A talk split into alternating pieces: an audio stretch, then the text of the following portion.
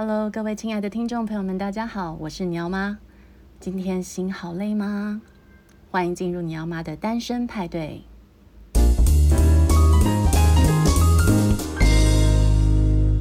不知道大家这个礼拜过得怎么样呢？但是啊，尼奥妈的心有一点累。昨天呢，跟大家分享一个小故事。我去接尼奥的时候，因为我太早到学校了。于是我就呃上到他们教室外面的椅子上坐着等他下课，但是下课的时候他并不是第一个跑出来的小朋友，是另外一个呃男生哦，然后他就是班上那种很会运动的男生，然后之前跟我们呃常常坐车一起回家，那呃这个小男生呢，他就跑来站在我的旁边啊，离我非常非常的近。近到我觉得我若不跟他说话，好像有点失礼啊，所以我就主动跟他打了招呼，我就跟他闲聊，他呃手上拿着这个桌球拍，我就说了一些问他关于桌球学习的事啦，然后还有呃他会一些什么球类等等，因为他几乎什么球类他都会。然后就在我们聊到一半的时候呢，突然有一朵阴影飘过来，飘到我们前面，然后就说：“你在跟他聊什么？”这时候，我的尼奥出现了，他的脸上无光，然后非常的阴沉，然后他就说：“你们在聊什么？”这样子，他就不高兴，然后我就赶快叫他去排队啊，然后等老师口令，然后就下课。我感觉他不是那么的像往常一样的愉快，然后我就问他说：“你是不是吃醋啊？”然后他就说：“嗯。”原来啊，他看到我跟这个小男生呢在聊天的时候，他心里非常的不是滋味。他觉得我跟他聊得很开心，笑得哈哈哈，好像呃跟他很聊得来。当下的时候，我其实不知道怎么处理。我觉得嫉妒是一个很难处理的感觉，呃，他必须要被处理得很干净。在人际关系上，常常是因为嫉妒的这种情绪哦，呃，变成比如说夫妻之间失和啦，或者是呃男女朋友之间吵架啦，然后好朋友之间做不下去，呃兄弟姐妹之间也会有这样的状况。所以嫉妒它其实是一个非常复杂又隐晦的一种情绪，我觉得需要被好好的处理。真的觉得小孩不会偷生，个性上面我确定百分之两百，他绝对是遗传的，因为他真的太像我前夫了。记得那时候大学的时候，因为我跟我前夫是在大学一年级的时候认识的。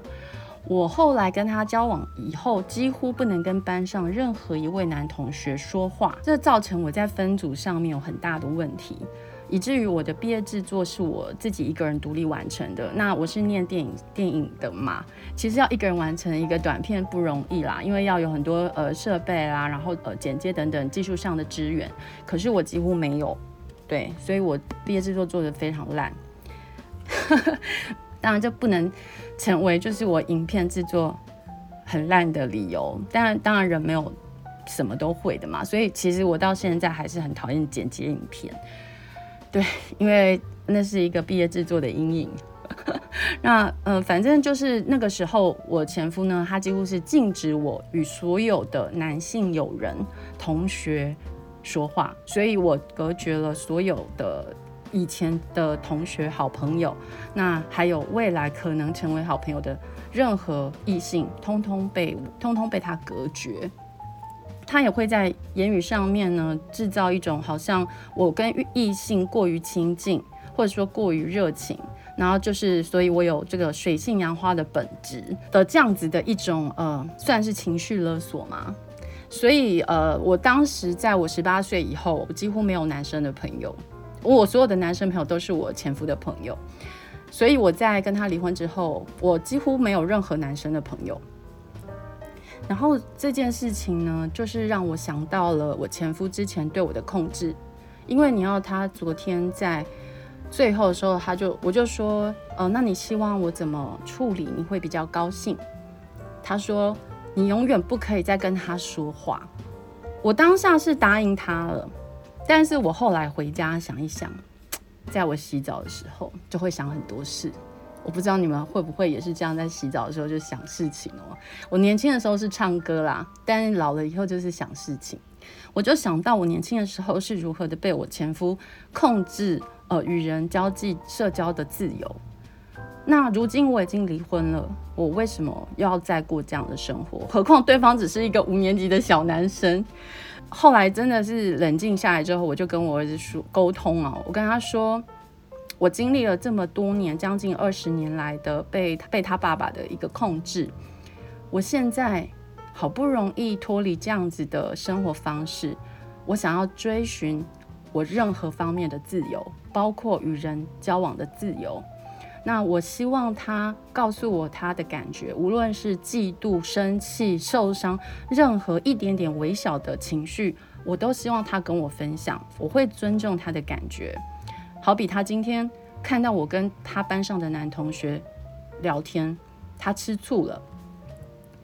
这个感觉他千万不要隐藏在心里，因为这个东西呃会慢慢的长大，那他会纠结，就像一个邪恶的种子一样，他会在两个人之间呢留下一个芥蒂。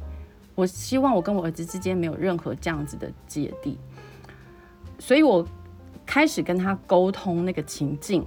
我就说，其实我在你班上跟很多同学说话，你都没有吃醋啊。比如谁谁谁，比如谁谁谁，跟他们说话你都 OK。我也不是只单独跟这个男同学说话，为什么你对我跟他说话就特别的呃在意呢？其实这个小男生哦，他是在外形上面非常帅气。他是属于那种非常阳刚型、阳光型的男孩，就是整天带颗球啊，然后在操场上跑来跑去，非常帅气，长得也很清秀，然后呃高高的，就是全班最高的那种，然后又白皙，嗯、然后就是非常讨人喜欢。那我觉得孩子们也许说不清楚他吃醋的点是什么，但我认为他在男性对女性的这种吸引力上面，呃，确实是有一种直觉。这样子的男孩子，他确实是非常的 attractive。就算他年纪很小，你还是不由自主的会觉得他是众人的目光。但这个男孩子呢，他在班上呢，可能就是成绩不是那么好。那他也常常在言语上霸凌同学。呃，但因为我没有在真实际在班上啊，以上是你要告诉我的，就是他为什么不喜欢我跟他说话，是因为他是班上的恶霸，然后他跟这个同学也没有那么熟悉。所以他特别的不舒服，但是我其实隐隐的感觉是，呃，他察觉了，就是说男女之间有一种吸引力哦。大家不要觉得说我在讨论的是一个很很不适当的言语，因为呃，事实上我认为啦，我自己身为女性，跟我的儿子男性。在这个中间的这个相处过程，他确实跟母女的相处方式是很不一样的。我相信很多朋友都会看到，呃，你们好朋友如果已经当妈妈了，那他在脸书上面可能就会戏称他的儿子是他的小男友。那我事实上认为，确实是这种感觉没有错，他跟母女之间的情节是很不相同的。那之后我也很想跟你们来聊聊母女之间的这种 complex。因为那个东西很复杂，那他跟母子之间是很不一样的，所以对我儿子来说，我是他生命中目前最重要的女人，也是他全部，所以他的独占性很强，就跟当年他父亲想要独占我的那种心情是一样的。所以当他看到我在跟外形上面非常具有吸引力的男性对话的时候，他会就是发生一种很自然的呃嫉妒的心情，在吃醋哦，觉得他的妈妈。好像要被抢走了。重点是他不知道我们在聊什么。当下呢，他问我的时候，我并没有直接告诉他我们在聊什么，因为我跟那个小男生能聊什么，就是一些废话而已，就是闲聊客套话。呃，所以后来到很晚，大概晚上十点多，哎，我终于讲到我跟这个小男生聊的话题是什么。我就说我跟他真的没聊什么耶，就是他手上拿一个桌球拍，我问他说，哎，你有在上桌球课？然后他就说。他没有，然后我就说，哎，那你好像什么球都会。他就说没有，他不会橄榄球。然后我就说，哎，那其实你也如果学橄榄球，你也会踢啊，这也没有对你很难。其实大概到这个段落的时候，你要就飘过来了，所以我们基本上就没有再继续任何的对话。等你要听到这个内容的时候，他就突然啊，他一整个下午到晚上十点的脸上的那种阴影，突然间就消失了。他内心的那个醋意消失了，非常的明显。他又变回那个可爱，然后与我之间有信任关系的那个小宝贝。当时候我就知道我已经化解开了他对我的这个不信任感。那我跟他说，我会尊重他的意思，所以我不会呃再做让他感到不安全的事情。所以我以后不会再到他们班上教室外面去接他，因为可能会有很多同学都会过来跟我聊天。我不知道，可能我是唯一的家长会到楼上去，所以。呃，可能同学们看到我就很爱跟我哈拉，我不知道哎，还是我很有孩子缘呢？这也是一个原因，我还蛮喜欢跟小孩聊天的，可能是我还蛮幼稚的，这样跟他们聊天，我觉得非常自在。所以跟他的同学们，我都很喜欢，就是聊上两句，也想旁敲侧击知道你要在校的状况，因为他其实慢慢大，他回来也不太会分享在学校的大小事。我今天想跟大家聊这件事，主要是因为我发现，在嫉妒的这个情绪上面，无论是大人小孩，都很难表达，他很难透过一个具体的句子去描述那个嫉妒的感觉。在步步出版的一本书叫做《你在想什么》，呃，他是法国的插画家 LOHOMA 后画的，这本书在台湾卖得很好。它是一个翻翻书，但是它的议题其实蛮大人的。它就是想告诉我们说，其实我们每个人看到的都只是冰山的一角，你的眼睛看到的不代表所有的，因为你看不见别人脑中在想什么。这本书呢，就把人脑的部分呢切开，让你翻开看一看。表面上这个人看起来是这样，但他内心其实有很多种想法的。那其中谈到一个情绪是嫉妒。在这本书里面呢，这个脑被打开里面，他的嫉妒是以蛇的形象出现的。所以昨天在发生这件事情的时候，我是很直觉就问你要说，所以你觉得刺刺的吗？你觉得你的心刺刺的吗？他说不出来，他就是很不舒服，很不舒服，觉得 很不对劲。但是那个跟生气又不同哦，然后又跟伤心也不一样。我觉得必须去帮助孩子们，他去。呃，描述自己的情绪问题，因为一旦他描述出来之后，这件事情会比较好解决。他也要也要学习去厘清他自己现在碰到的呃情绪问题是什么。比如说他是愤怒，还是伤心，啊、还是嫉妒呢？这个都会有不同的处理方法。那我觉得会产生嫉妒是人很正常的现象，因为独占欲就是一个。它跟安全感会画上一个等号，比如说这个东西是我的，别人都不可以碰。当有别人想要伸进我的领域的时候，哎，我们就会生气嘛，就会觉得说你干嘛要靠近我？就像呃狗狗啊、猫咪啊，它们都有这种地域性的本能，人类也有啊，其实。所以你看到很多孩子的行为，他们通常在呃抢玩具啦。哦，呃，抢地盘啦，都很明显，尤其是在雄性动物特别明显。其实女生也会很多没来由的攻击啊，其实都是出自于对彼此的不了解而产生的一个嫉妒感。那嗯、我觉得在校园里面特别多这样的事情，比如说老师特别对哪个同学好啊，那其他同学可能呃不明的就会对那个同学产生反感。在办公室里面，老板特别对哪个同事好啊？呃，或者是说哪一个明星人物特别跟哪一个同事有一个秘密的 corner，他们在聊天啊，看到你就不讲了，嗯、这个你也会产生嫉妒的感觉，甚至就是说你跟朋友 A 很好，可是你跟朋友 B 不好，但是朋友 A 跟朋友 B 又很好，啊、这个时候你也会产生嫉妒，因为这都是来自于就是说一个信任感跟没有安全感的问题。我们在这个时候，其实最适合的方式就是敞开心，呃，勇敢的去跟对方表达感受，就是说我有这样子嫉妒的感觉，那原因是什么？那我们来讨论出一个大家共存的方式。我觉得出于一个尊重的方式，大家都会感到很舒服，跟孩子也是一样，千万不要去忽视孩子们，就是。感到嫉妒啊、吃醋，比如说手足之间最容易发生这样的事情。而且通常都是多年难解的一个习题。为什么呢？因为通常父母的角色会觉得我两个都爱啊，或是我三个都爱，四个都爱，有四胞胎，也有生四个、五个的都有。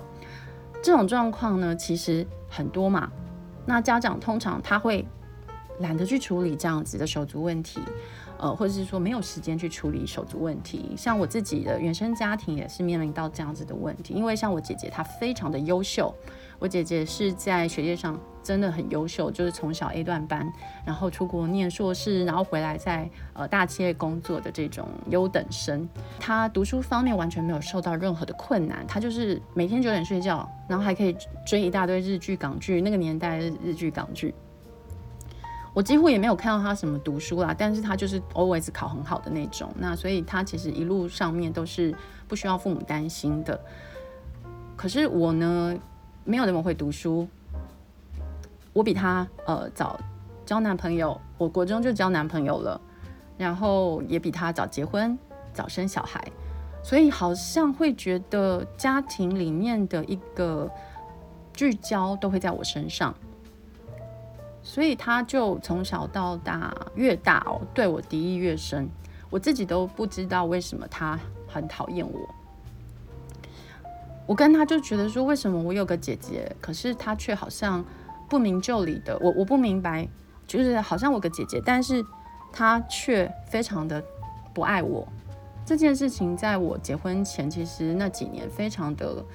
困扰我，因为我其实会很珍惜我家里的每一个人啦。我会觉得说，这个世界上就是家人最重要的嘛。有一个姐姐，可是我却没有享受过所谓的姐妹之情，所以我依赖朋友的程度是很多的。我很喜欢很多闺蜜的感觉，然后我可以分享我的大小事，就像现在我在跟你们分享我的大小事这样子，你们也都是我的闺蜜。嗯，主要是我的姐姐，她后来。可能觉得他明明比我优秀很多，但是好像家里的焦点总是在我身上，他觉得我不值得拥有这一切，这样子，这样的心情也是我当时呢去一个白女巫那边占卜，因为我问，我就真的很好奇，说我姐姐到底是怎么了？为什么她这么的排斥我？我并没有做出对她。什么呃伤害的事情啊，然后也其实都对他蛮好的，然后他需要我的时候，我也都一定会出现。但是相对于我的付出，他并没有回馈给我，所以当时我还蛮绝望的，去就是去找了这个白女巫，听起来很很迷信，是不是？然后他是用这个罗恩符文的卜卦去占卜啦。当年我还有在占卜的时候，我现在已经没有在做占卜了。那那个时候，这个我姐姐的部分啊，就是这个占卜师呢，白女巫呢，她帮我卜卦，她就说，哎，她觉得她比你优秀，可是焦点都在你身上。我真的是到那一天才知道，说，哎，原来我姐姐有这样子的情节。所以我妈妈她其实以前没有处理我姐姐一直觉得她偏心的问题，后来到长大就就完全崩坏。因为他对我们都没有信任感嘛，所以我觉得蛮可惜的是说，这个部分他的这个嫉妒的感觉，他把它埋藏在心里很深的部分。由于她是长女，她又非常优秀，所以好像表达情感的部分，情感上的挫败，她变成她无法表达的时候，她就埋到很深的位置去，然后就是成为一个很大的伤疤，不会好。那也造成家里很大的一个伤痕，就是我的原生家庭一直没有办法彼此融合，这个是我人生最目前啊最大的遗憾。嗯嗯，所以我才会觉得，就是说我希望大家可以正视嫉妒、吃醋的这个问题，尤其是孩子在跟你反应的时候，你不要去忽视他，好不好？我们来把它抽丝剥茧，让他自己也了解为什么他内心会有这种。骚动这种不明就里的不舒服的滋味，一旦有了这种感觉的时候，我们要怎么样协助他去化解？所以我刚刚提供了一个方式哦。其实我这个人好像没有什么撇步哦，always 就是诚实以对。我觉得人之间不要有太多的秘密，我自己也没有什么很多秘密隐藏的。就是通常我如果跟比较亲近、信任的朋友。之间我几乎没有什么是不能分享的事情，只是有一些事情怕讲出来会吓到大家而已啦。呃，如果你们对我有什么问题，都欢迎随时呃私讯到你要妈的新妈妈主义来跟我提问，我都一定会呃不藏私的回答你们。今天呢，就要跟大家分享这件让我这几天觉得心有一点累的事情。那这几天你们心有很累吗？欢迎大家私讯给我哦。然后我也要跟大家说声抱歉了，因为我刚刚呢重听我之前的录音，实在是很恐怖。从第一集到第八集，每一集的录音都不一样。因为其实我不是专业人士，那也没有专业的设备，我就是在家里嘛，然后换了很多的空间录音。现在可能找到一个还不错的位置，让我躲在里面录音，不会有太多的杂讯跟回音。很可惜的是，步步出版的那两集编辑跟我的对谈录得非常的不清楚哦，很伤心，因为那内容非常的精彩，我很希望呢大家可以容忍我的那个回音太多，那也希望大家之后再给我们机会，我会持续的在与各不同的出版社的呃编辑对谈，让大家更多的了解。出版的幕后，还有以及出版的这个选书的原因，让大家知道呢，怎么样去做在阅读上面做更多的挖掘。所以也很推荐大家去翻一翻这本步步出版的《你在想什么》。呃，这个大人小孩都可以看，它是一本图画书，它的文字很少，可是它的呃观点。哦，是很深的，所以我蛮建议呃亲子共读，也可以自己收藏。这个画风是很文青的，各位一定会喜欢的。可以上网搜寻你在想什么。好喽，今天的节目就录到这边。呃，非常感谢今天你们陪伴我录完这个心有点累的一集。那也感谢各位持续的收听尼奥马的单身派对，也欢迎大家多多帮我按赞，然后帮我分享出去喽。感谢大家，祝你们有个美好的夜晚，晚安。